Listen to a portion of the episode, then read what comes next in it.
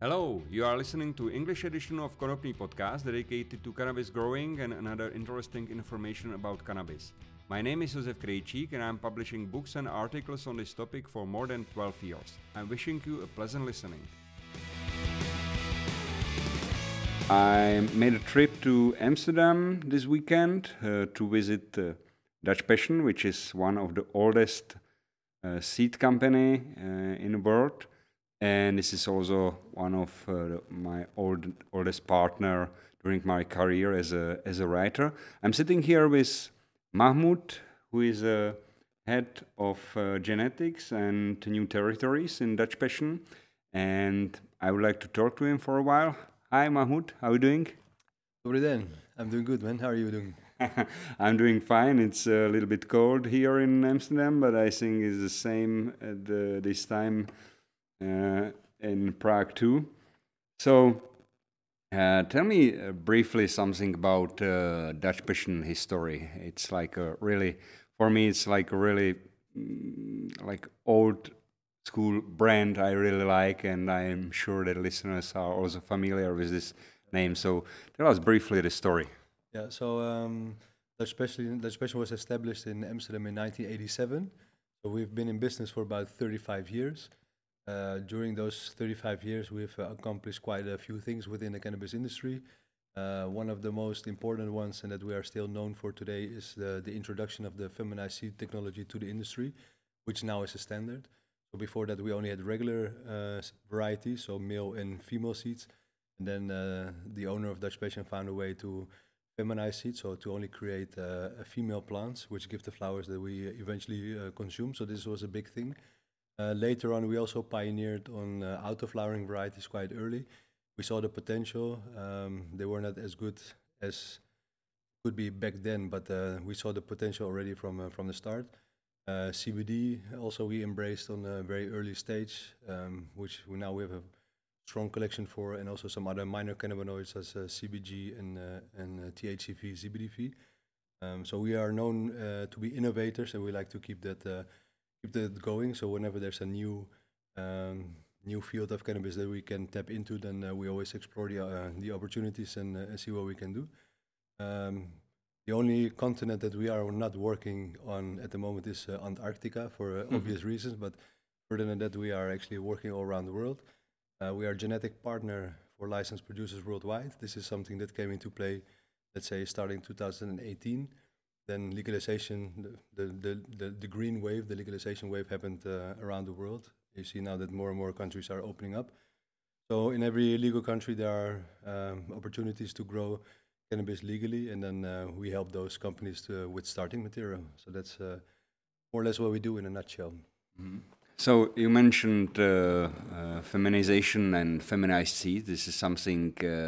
Yeah, when I started to grow, there were no feminized seed, and I remember the date or the time when when it started. So it was like a big thing because before that maybe young growers don't know that anymore but uh, at the beginning uh, it was uh, really tough uh, because you need to identificate uh, males and females and remove males before they started to produce pollen which uh, let's say ruined all your uh, all your females because like weed with seeds uh, is not uh, so tasty it smells a little bit different and yeah when you when you smoke joint and there are some seeds inside, it's pooping, and yeah, it's scratching in in her throat. So so like taste of uh, female flowers without seeds is much much better. So and when and more potent also because the the female does not have to put the energy in making seeds, so she can just put all the energy in making the flower. So the flowers come out more potent as well when there are no seeds in. Yeah, yeah. So th this is very important uh, thing as well. So uh, how how it started? Like, uh, do you know the history? Do you know how uh, Hank and his friends uh, came out? Uh, came uh, found a way how to how to do that? Yeah. So the owner and founder of Dutch Passion is, like you mentioned, Henk Henk van Dalen. Um, he is a university biologist by by origin, um, and what he did, like he was always experimenting during his study as well with with cannabis uh, first with seeds that I found in uh, in coffee shop weed that I bought, and were like imported varieties from from Thailand, from from Nigeria, Africa. So they, they started to collecting those seeds and grow out, grow them out in the Netherlands. So this was the first Dutch-grown cannabis. Um, being a biologist, he liked to experiment with uh, with those plants, and he noticed that, uh, as you know, there's an ideal moment of harvesting your plants when they are most potent. But he noticed that when he let them grow after this point, some of the um females would grow male flowers. So actually, they are turning hermaphrodite. This is actually a survival mechanism of the cannabis plant. So that means that whenever there are females in an area where there's no male, then she can produce male flowers um, to create pollen, so that she can pollinate herself or other females around her, so that they can still produce seeds, so they can secure the next generation for the next year. So actually, it's a survival mechanism of the species. Um, so he noticed that of a few female plants, there were a few male flowers. Uh, and then his theory was if I collect the pollen of these male flowers that are being grown on a female uh, plant, um, if I use this pollen to pollinate other females, that means that both of the parents uh, can only pass on an X chromosome. So that means the offspring will only have XX chromosomes, which theoretically would mean they would all be female. So uh, being a, being a bio- biologist, he just took the experiment, uh, collected some pollen, pollinated some females, grew the seeds. Then he grew out the seeds uh, that came from that, and then uh, he noticed that indeed all the females, all the plants that he was growing out were were female. Um, so he said, okay, it's possible. Those, so these are fe- feminized seeds, um, but to to let your plants grow for such a long time, just to have a few male flowers, and you're not even sure if they will grow.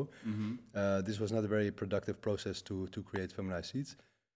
So then he went to find um, a way to manipulate this. So in his search on different chemicals and hormones, he eventually found uh, a colloidal silver, which he used uh, to spray the plants. And he noticed that when he was treating the plants with this uh, chemical, the the the trait of hermaphroditism was coming out, and on an early stage and in, in abundance.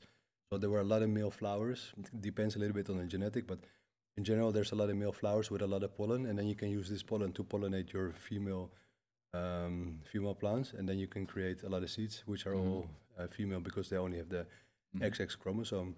Um, at the time, there were a few people working on this because they thought it was possible, but Henk was the first one to found the holy grail to see exactly how it was done. And uh, Dutch Passion was then the first company to sell feminized seeds in the 90s for about five years. Uh, and now it's a standard in the in the industry. Everybody sells. Uh, actually, the like 90, 90, 95 to 97 percent of all seeds sold as uh, feminized seeds. Yeah, nowadays. Yeah. Yeah, yeah. I think the same is uh, also in other seed banks, but not all uh, seed banks are keeping uh, still uh, regular seeds, like uh, non-feminized seeds, to be uh, to be concrete. So you are still selling uh, uh, regular seeds, right? Correct. Yeah, we think uh, as we are breeders that uh, we think it's important to keep the regular varieties available to our customers as well as uh, as a service. Like I say, uh, um, commercially it's not that interesting because it's only like two three percent of our turnover. Um, but we keep it available as a service for for people that want to make their own projects, their own crosses, or there's also some old, old school breeders or or producers that um, that only want to make uh, or take cuttings from uh, a, a, a real female plant, so Yeah, not, not yeah. a feminized plant, but a female plant. Uh, so also for those kind of growers, we keep uh, we keep it alive. Um, we haven't been adding a lot of new regular varieties for a while because, yeah, like I said, commercially it's not that interest- interesting. But in uh, 2023, we will actually have a new addition. So it's only about 10, 11 varieties. But uh, yeah, most of the other cannabis seed companies they only sell feminized varieties, and we uh, we still offer them, yeah, the Yeah. regular one. At uh, nowadays when uh, like there is no uh, like uh, more or less there is no protection how to keep your intellectual property it's uh, for many seed banks also like a protection if they don't produce any regular seeds and they produce only feminized seeds it's also harder to let's say steal their uh, work or steal their genetics you know so uh, how you look at it because you know you you came on the market with uh, very famous strains let's say white, white, uh, white widow for example and we can see lots of strains on market which has uh, widow in in their name, you know, because there are lots of copies, there are lots of uh, new seed banks, how if we can call them like that, Mm-hmm. who are trying to uh, sell. Uh, something what uh, someone else breeded. How, how you look at it? Did you do you fight some somehow with uh, with like a stealing of your genetic? Yeah. Um, so the, the situation that we have now, the legal situation towards the subjects, uh, comes from the legality of the of the plant. Yeah. So we have always been working in in an illegal situation, especially for um, for the breeding purposes. Um, um, so, like, if you work with a like the seeds are exempted from our drug law in the Netherlands, the plants are not. So, whenever you work with an illegal product, it's very hard to protect it. You know, and in the normal uh, agricultural industry, it's very uh, common to, to develop a certain variety to then claim the breeder's right, you know, so that it's actually your property. And then anybody that wants to grow your varieties, they need to pay you a royalty or they buy the seeds or whatever.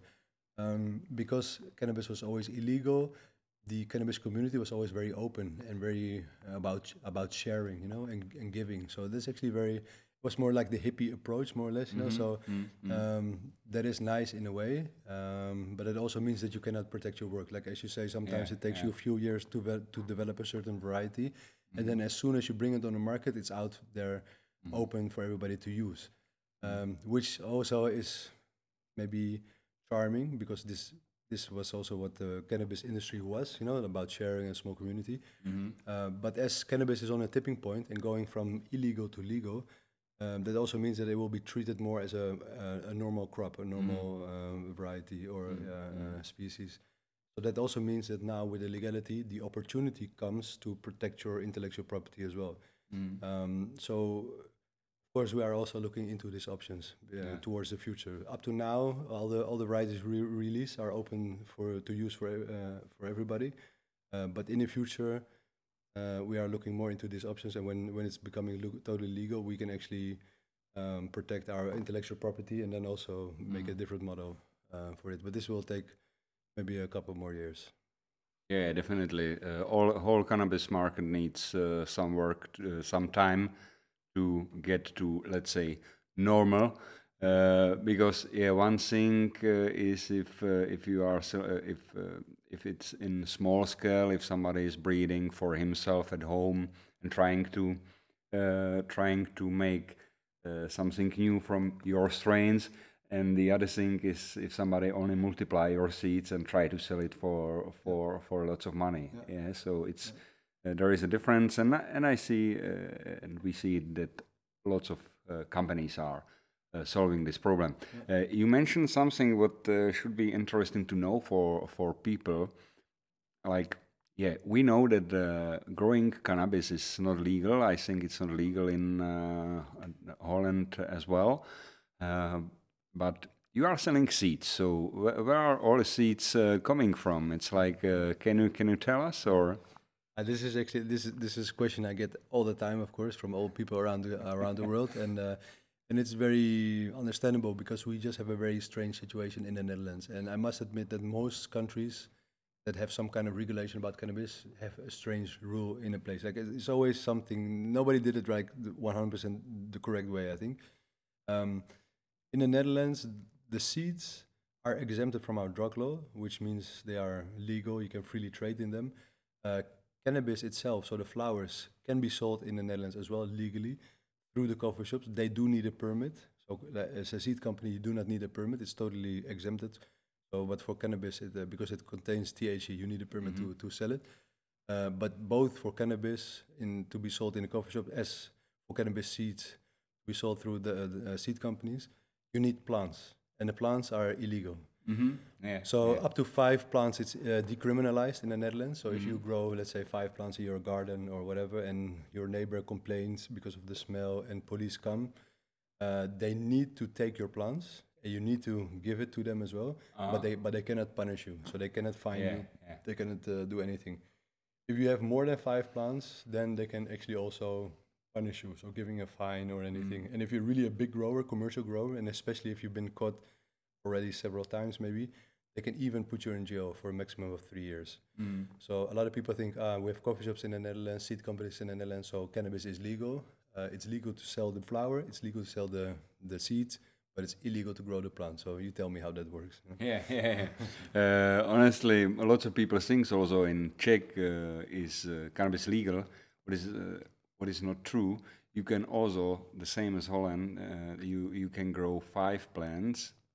Uh, you cannot grow them, but it's like uh, not uh, law possession, you know. Yeah. Yeah, so you can pay some fee, but you will not uh, go to jail. But on the other hand, if you have, uh, I think I know, I don't know exactly how it is now, but I think if you if you have uh, like a ten or twelve grams, then you can get in troubles, you know. So it's uh, you know you can imagine that if you grow five plants, You uh, yeah definitely. If- you have less than uh, ten grams, you are really a really bad grower. Yeah, for sure. Anyway, I was also discussing one thing. I just uh, it just get in my mind. Do you have an idea how many seeds comes from one plant? That really depends on the genetic and it depends on the pollination process. Okay. So some genetics they are very generous with producing seeds, some are not. Uh, if the if the pollination process went as optimum as as possible, then you can also create a lot of seeds. And if the, it was a poor pollination process, you will end up with less. But let's say anything between, let's say on general between 2,000 and 5,000 seeds per plant is is very Mhm. very doable. So we can say that even if five plant with five plants, you can get uh, you can get get decent. Uh, Yeah, you could you could get like 10 between 10 and 25,000 uh, seeds more or less. Okay. Yeah. It's it's lots of seeds Yeah. in the end. So, yeah, good uh, good to know. Uh, may may you share with uh, with our listeners uh, like uh, what is optimum uh, stage where you can apply a col- uh, a colonial uh, colonized si- uh, silver on plants? Yeah, so we what we usually do is like you have a bunch of plants that you want to make seeds Mhm. from. So those are your seed plants. Those are Mhm. females, and then you need uh, a few reversal plants. That means the female plants that we're gonna manipulate to produce male flowers, so that Mhm. we can produce the pollen. What we usually do is like we take three individuals that we're gonna uh, spray colloidal silver on, and we start them uh, five days from each other. So let's say the first one we start spraying on day one, Mhm. and the second one we start spraying on day five, and Mhm. the third one we start spraying on day ten. Mhm. So that means that um, and we, and we usually we start spraying uh, from first first week of flowering, Okay. and then that means that by the time that your females are susceptible to receive the pollen, Mhm. um, this is usually let's say around week three, week four. Mhm. Um, then we then you always have one male or one female, reversed female, that will be able to produce a lot of, a lot of pollen. Mhm. Because you know sometimes it takes a little bit longer, sometimes it takes a bit less for the for the plants to be Mhm. uh, susceptible for the for the pollen. So if you have three different females that will produce pollen and you start them on different uh, ages or different timelines, you will always have one female that produces a lot of pollen. Just to be Mhm. sure, because if you just just do one and the timing is not correct, you know, then you will end up with a lot of with, with less seeds. So that's why if you if you if you start them on on different uh, days, then you will increase the chances that Mhm. one will be ready to pollinate the other females once they are ready. Mhm. Good. Good to know. Uh, thank you for that because yeah, lots of people, you know, I- don't think that uh, lots of people will start to produce feminized seeds for themselves Yeah. because in a small scale it ma- makes not a big sense. But anyway, it's uh, good to know. G- good to know also the ways you will not use because it helps you to understand a little bit more to growing process. And I, I think that more you know about growing, it's uh, it's definitely um, uh, good for you. Can you tell us how many seeds uh, Dutch Passion is selling during year, or more or less? Yeah, I think we're looking at around 1.5 million, might be a little bit more. Very, very, very nice. I can see the field with 1.5 millions Yeah. of plants. Yeah, Yeah. And, and that's just us. Eh? So think about all the different Mhm. seed companies that, Mhm. that are out there, and they're all selling feminized seeds or mm-hmm. selling seeds to to the end customer. So just think about the- all the the amount of plants that are being grown worldwide all the mm-hmm. time, and in a in an illegal situation. So most plants will never see anybody, but uh, mm-hmm. But there's a there's a lot of plants out there. Yeah. Yeah, I can. It's hard to. It's hard to. Uh, it's hard to imagine. Um, uh, you told. Uh, you told us that uh, you are selling seeds worldwide, uh, except of Antarctica everywhere. So uh, I would like to ask you also about Thai market, which uh, now started to develop, and I know you just came back from from hemp. Uh, trade show in Bangkok. So, uh, uh, can you tell us briefly how it looks uh, like there, or? So um, we are genetic partner for licensed producers worldwide, which means that we provide a lot of licensed producers worldwide with our genetics so that they can uh, grow a crop. Um, we have been doing so in Thailand since 2018, and from the start until uh, last June, we only sold high CBD, low THC varieties, or also our CBG force, which is like high CBG, low THC, but always low THC varieties. Uh, but since June 9, 2022, Thailand has legalized THC as well. Um, so th- I just came back from Bangkok, indeed, from a from a hemp expo, and this was the first time after legalization that I was there, and I didn't know what I what I saw there It was like one big green boom, and one explosion. Just in Bangkok, there's about four thousand different uh, dispensaries where you can buy uh, high THC cannabis.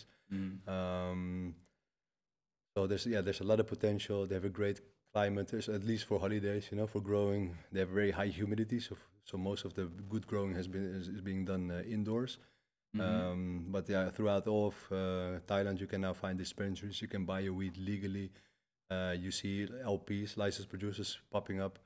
Uh, we have been supplying them at first with high CBD. Now they're all asking for high THC to also supply uh, the coffee shops or uh, dispensaries. Um, so yeah, I, I mentioned this a few times when I was there. If I, if I was 10, 15 years younger and had no kids and wife and everything to do, that's keeping me here. I would uh, I would try my luck there, you know. But uh, there's actually a lot of people thinking the same because I've seen quite some Europeans that I already know from the scene in Europe that are now trying their luck in uh, in Thailand. So, uh, but yeah, who can blame them? Beautiful weather, beautiful food, nice people. Uh, I would have done the same, but uh, sometimes in a gold rush, it's better to sell shovels. So uh, we keep selling seeds. yeah, yeah, that's right. Uh, like there were a couple of markets which looks at the beginning like it will be like a gold mine, but in the end uh, it was not like that. Uh, we can we can see how how market is developing also in other parts of uh, of uh, the world.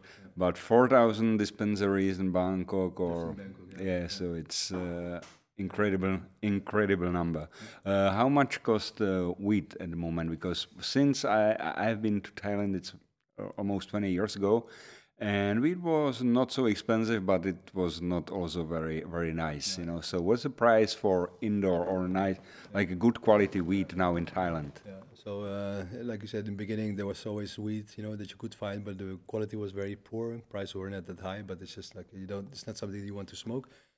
At the moment, the prices are pretty high um, because also they just legalized, and it's like one. Now it's the wild wild west, you know. So people are just uh, charging prices for whatever they can. Mm-hmm. So retail price, so for the end consumer, in general, you're paying around 18 to 20 euros mm-hmm. per gram, so which is pretty expensive. I think mm-hmm. the average price of a gram of cannabis in the Dutch coffee shops will lay around maybe 12 euros. So that's like a six to eight euros difference. Um, but the quality now it's good. Uh, but in Thailand they work the other way around. Like in Europe, we make the regulatory framework first, and then we're gonna legalize. There they're working the other way around, the Thai way. Uh, so they first legalized, and now they're gonna make the framework bit by bit. So every month, you know, there's a new law or new rule coming up, which they have to comply with.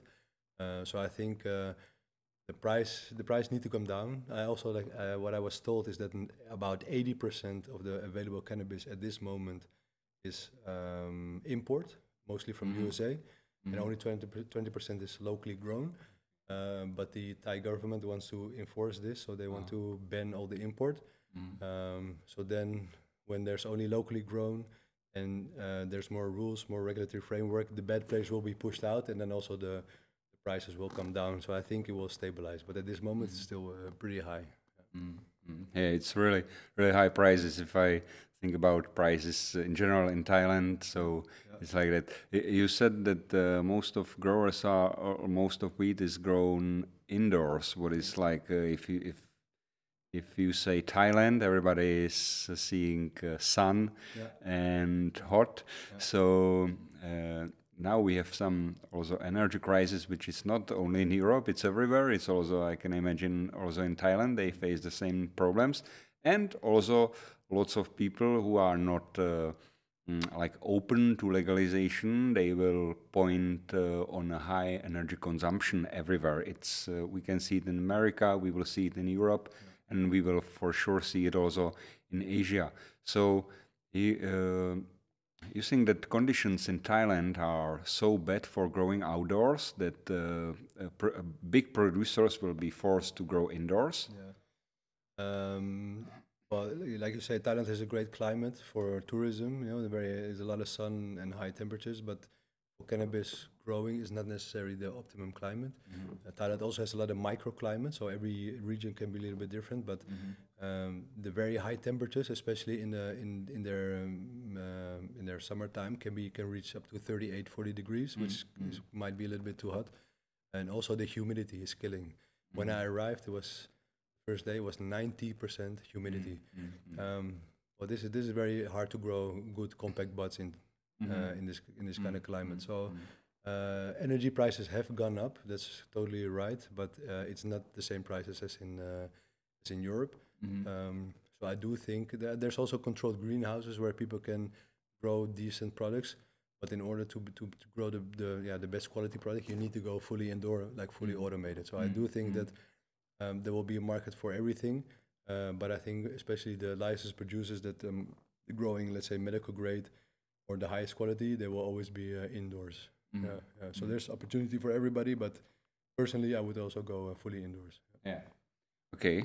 So uh, le- let's go back to Europe. We taste a little bit of Thailand. Uh, uh, let's go back to Dutch Passion as well. Uh, can you tell us what was the first uh, strain wha- wha- what uh, was sold under Dutch Passion brand? Yeah. So the the first variety that uh, Henk sold uh, does not exist any longer under this name because we had a we had a, a, a- letter from a lawyer uh, saying that we couldn't use this name anymore. But the first name was actually uh, Amstel Gold. Okay. Um, so for the beer drinkers amongst you, you might know uh, Amstel, which is a big um, beer brand, brand as well here in the Netherlands. And then Amstel Gold is actually also, uh, I think, uh, the name of a, of a beer. I don't drink myself, so I'm not the best one to ask, but uh, it was definitely a beer. Um, so we renamed this variety to Passion Number One, and this uh, variety is still being sold uh, under the Dutch Passion flag. So this was the, the first variety that we introduced. Mhm. Cool, cool. Uh, uh, listeners will for sure know like Mazar, White Widow, Blueberry, Power Plant, Skunk Number 11, Orange Bud. Orange Bud. Yeah, of course, Orange Bud was ver- uh, very popular in my group, like because everywhere. Uh, everywhere in the world, there are some groups of growers who are connected to each other. So uh, when I started to grow, there were like uh, clones, you know, because uh, feminized seeds was not uh, widespread at the time yet. So we we changed uh, clones, and we also bring some clones from Holland at the time. So Orange Bud was in our group, like, and and we also had the blueberries. So it was like, uh, uh, yeah. So I think the the blueberry, the um, power plant, and the orange bud. Those were three classical varieties from Dutch Passion that were widely sold uh, in the Dutch coffee shops as well. Mm-hmm. So nowadays there's a lot of choice, and we d- we have not focused on on, on clones. So the you, Dutch Passion, there are a few coffee shops that sell Dutch Passion varieties, but that's not a lot. Mm-hmm. But back in the day, power plant, orange bud, and blueberry. Almost any coffee shop had uh, Yeah, had one of those, you know. Yeah. White Widow was everywhere. I can, I can. but with White Widow, uh, we do have White Widow in our collection, but we cannot claim that we were the, the, the first one or the only one. Like White Widow is more a variety that uh, every seed company has his own version of White Widow. Mm-hmm, Uh, so I think actually the, the original breeder was uh, uh, Shanti Baba, but there's Okay. there's different different stories around this Yeah, variety. But I, I, this is not a, a, a true original Dutch Passion variety. I must uh, Okay. I must say. Okay, so I'm sorry to Scott if I uh, put his mm, variety, variety to someone else. I know him; it's like a really cool guy. Uh, how many strains does uh, Dutch Passion have uh, at the moment? Uh, at the moment, we carry about 60, 65 different varieties. So both uh, both uh, photo periods as uh, auto flowering. Yeah, yeah, cool, cool. Uh, after 35 years, so how long it is uh, since uh, Dutch Passion started? It's uh, more than 30 years. Yeah, yeah, 35. So in 1987, we were uh, established. Yeah. Yeah. So it makes sense, but there are also some seed banks uh, which uh, started in January and now they have 80 strains already. yeah, yeah, yeah, yeah. And uh, you know, well, you know how that works. yeah, yeah, it's uh, it's something we already discussed also with Simon from Serious Seeds. We we had a discussion on Cultiva about it as well, and I discuss it with everyone who is doing something uh, with seeds. I was working in in agriculture company who was selling seeds of uh, of uh, regular. Uh, like uh, Vegetables. yeah, yeah, yeah, not vegetable but uh, crops. Uh, Yeah, yeah. So anyway, uh, we mentioned also a little bit law in uh, Holland, uh, like uh, something what uh, is known as a backdoor problem that uh, it's possible to sell uh, wheat in coffee shops, but it's not uh, legal to uh, to grow plants. So yeah, this is uh, something what is called uh, backdoor problem. Only just to just to explain to listeners. Yeah. Uh, but what is also interesting now is that there is some licensing ex- experiment that the government wanted to change this.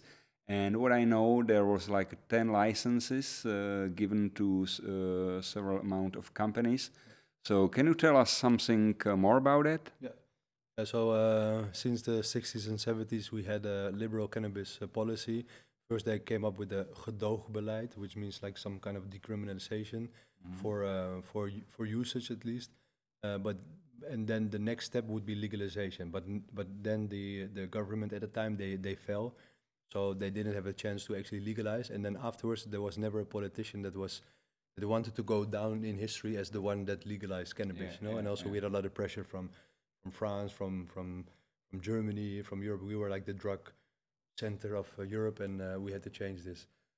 Um, but then, of course, there were some ideas about regulation or legalization in the Netherlands, and there were different ideas, d- different initiatives, but never uh, there was never one that really made it up till a few years ago. And now they came up with a cannabis experiment, just like you Mhm. mentioned, and this is uh, set up to supply the Dutch coffee shops legally, um, because now coffee shops can sell the weed legally, but they have a backdoor problem. They, they buy the weed illegally. So this is a very strange uh, situation. So they came up with uh, the experiment. So the idea about the of the experiment is that uh, they wanted to give out ten licenses to di- ten different companies.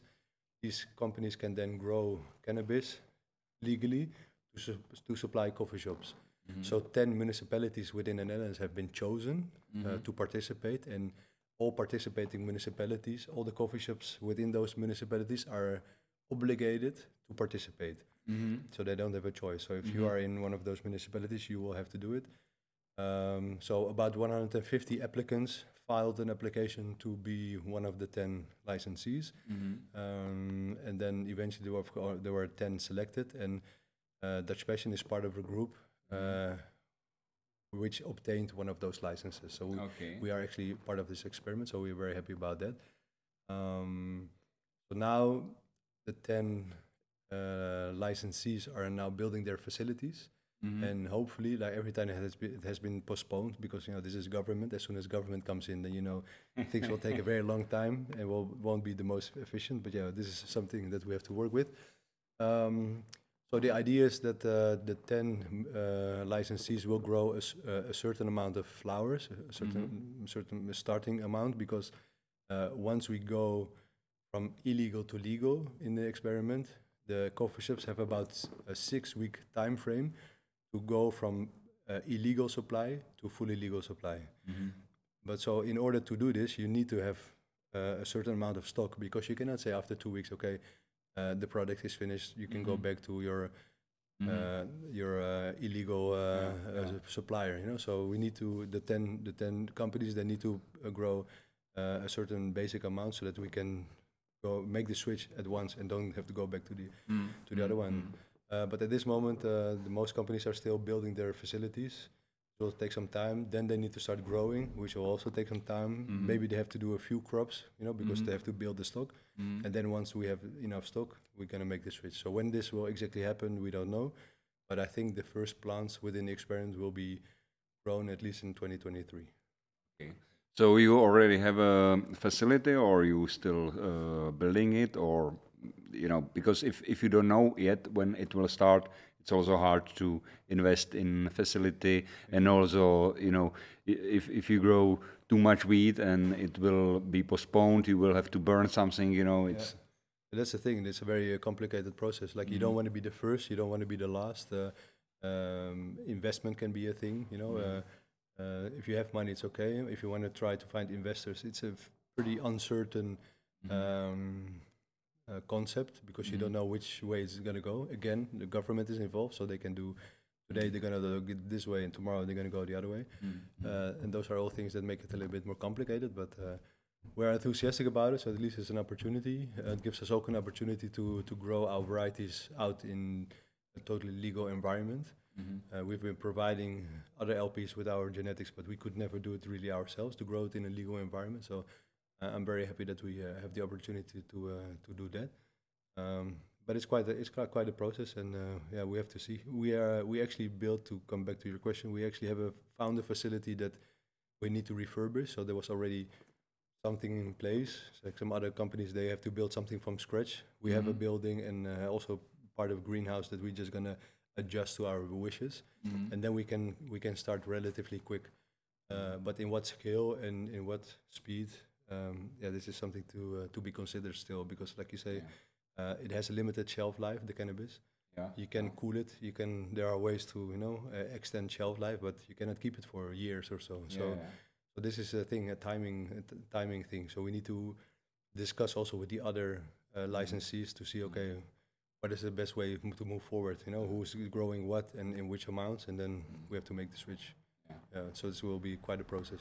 Uh, what is uh, something what interests me uh, is uh, how how the government is thinking about taxes from legal wheat, like because because what I see everywhere around when when we talk about legalization in other European countries, and also what uh, you can see in states and in Canada, that uh, on one hand governments want to get uh, some money from from wheat, but on the other hand, the high taxes make uh, uh, cannabis non uh, not available for everyone, or simply people will buy still on the black market.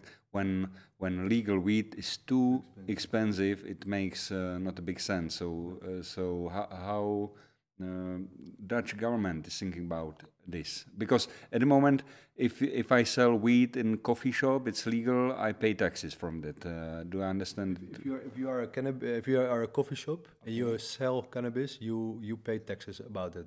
But when you buy your cannabis, you don't you, you don't, don't pay, pay, taxes, yeah. and also the the growers, of course, also don't uh, don't pay taxes.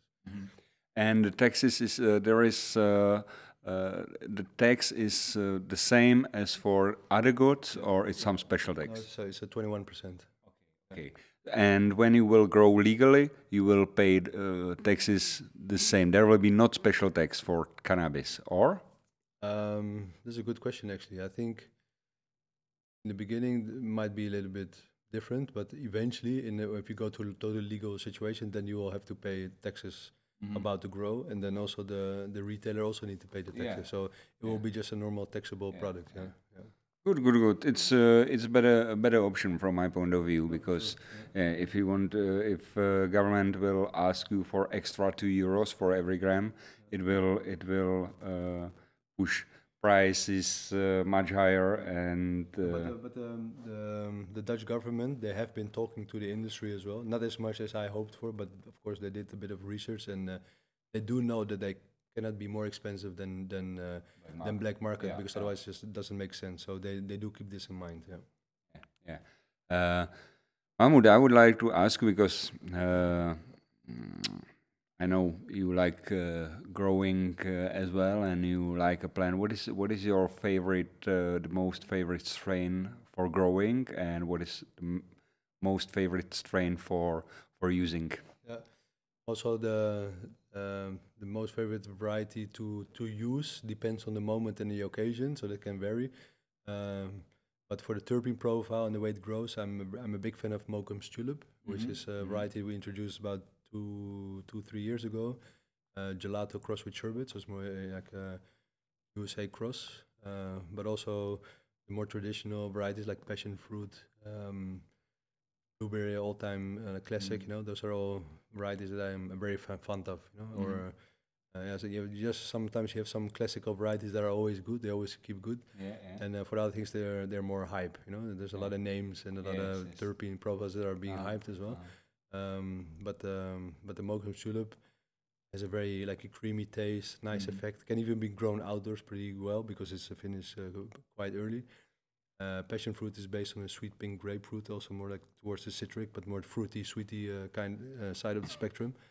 And then I also like the the more gassy varieties Mhm. with a gassy terpene profile, like uh, Kerosene Krash, for Mm-hmm. example. Yeah. Yeah. Uh, if you mention Mokum's tulip, it's uh, also good to explain where uh, name comes from because I don't think that uh, I think more than ninety percent people doesn't know uh, don't know where it comes from. Can you- can you explain it? The Mokum, uh, especially Mokum. Yeah, Mokum is actually a slang word, so it comes from the Yiddish, so actually from the from the Hebrew Jewish uh, kind of history. Uh, so Mokum actually means officially it means city, uh, so it can be any city, but in in Dutch slang, if you're talking about Mokum, you're talking about Amsterdam. Okay. So so Amsterdam, aka Mokum, that, that's it's also known as as Mokum, and then because of the the sweet, uh, delicate smell of the Mokum's tulip variety, it reminded of us. It reminded us really of a of a Dutch uh, tulip, which is of Mhm. course our uh, Mm. our uh, national flower. Mhm. Um, so yeah, we said okay, we we combine the heritage of the flower and the and the and the Yiddish that we had. So uh, Mokum, Mokum's tulip. Yeah, we thought it was a cool name for uh, for a variety like this. Yeah. Yeah, it's interesting for me. I, I love stories, you know. So it's like uh, when when the story is behind the name, it's always good because lots of names are like, uh, let's say, uh, like orange, but it's uh, very simple. You, you uh, once you grow it, you know where the ca- name came from because buds are really uh, Pistils are pistils very are orange, yeah. very orange. So so it's clear. But Mokum's tulip, it's uh, like lots of people have no idea where it where it came from. Yeah. Okay. Uh, I'm checking my question list and I see that we we are almost in the end. I uh, I'm asking everyone uh, I make an interview with. Uh, can you mm, tell some message to listeners or to cannabis community in general? Um, like in general, like if you are a grower since all times, so before legalization, that means that you contributed to actually the legalization of cannabis. Like even though it was not possible, you still took the risk. Uh, you had the courage to to actually grow a plant, you know, which is just nature. Um, so I think the most people that are growing cannabis are people that are open-minded and they think for themselves usually. Um, so they're critical people that don't just take anything uh, that's being offered to them for for true. Um, so I would, uh, so I think, big up for you, big respect for all the growers that have been growing uh, despite the illegality of the product, uh, and keep keep thinking for yourself and keep doing the things that you think are right. Because if government make a choice for everybody, doesn't mean it's it's the right choice for everybody. And how can you how can you forbid a, piece of nature? You know, because it's just a plant that grows in nature. You dry it, you don't do anything, and it's and it's there ready to use. So I think it's a ridiculous uh, phenomenon that is that is illegal, and it's such a versatile plant. We can do so many things with it. There's so many medicines. So people are, are being, you know, like if you take the CBD, if you take Charlotte's um, Charlotte's Web, for example, the the girl, Mhm, you know, the mhm.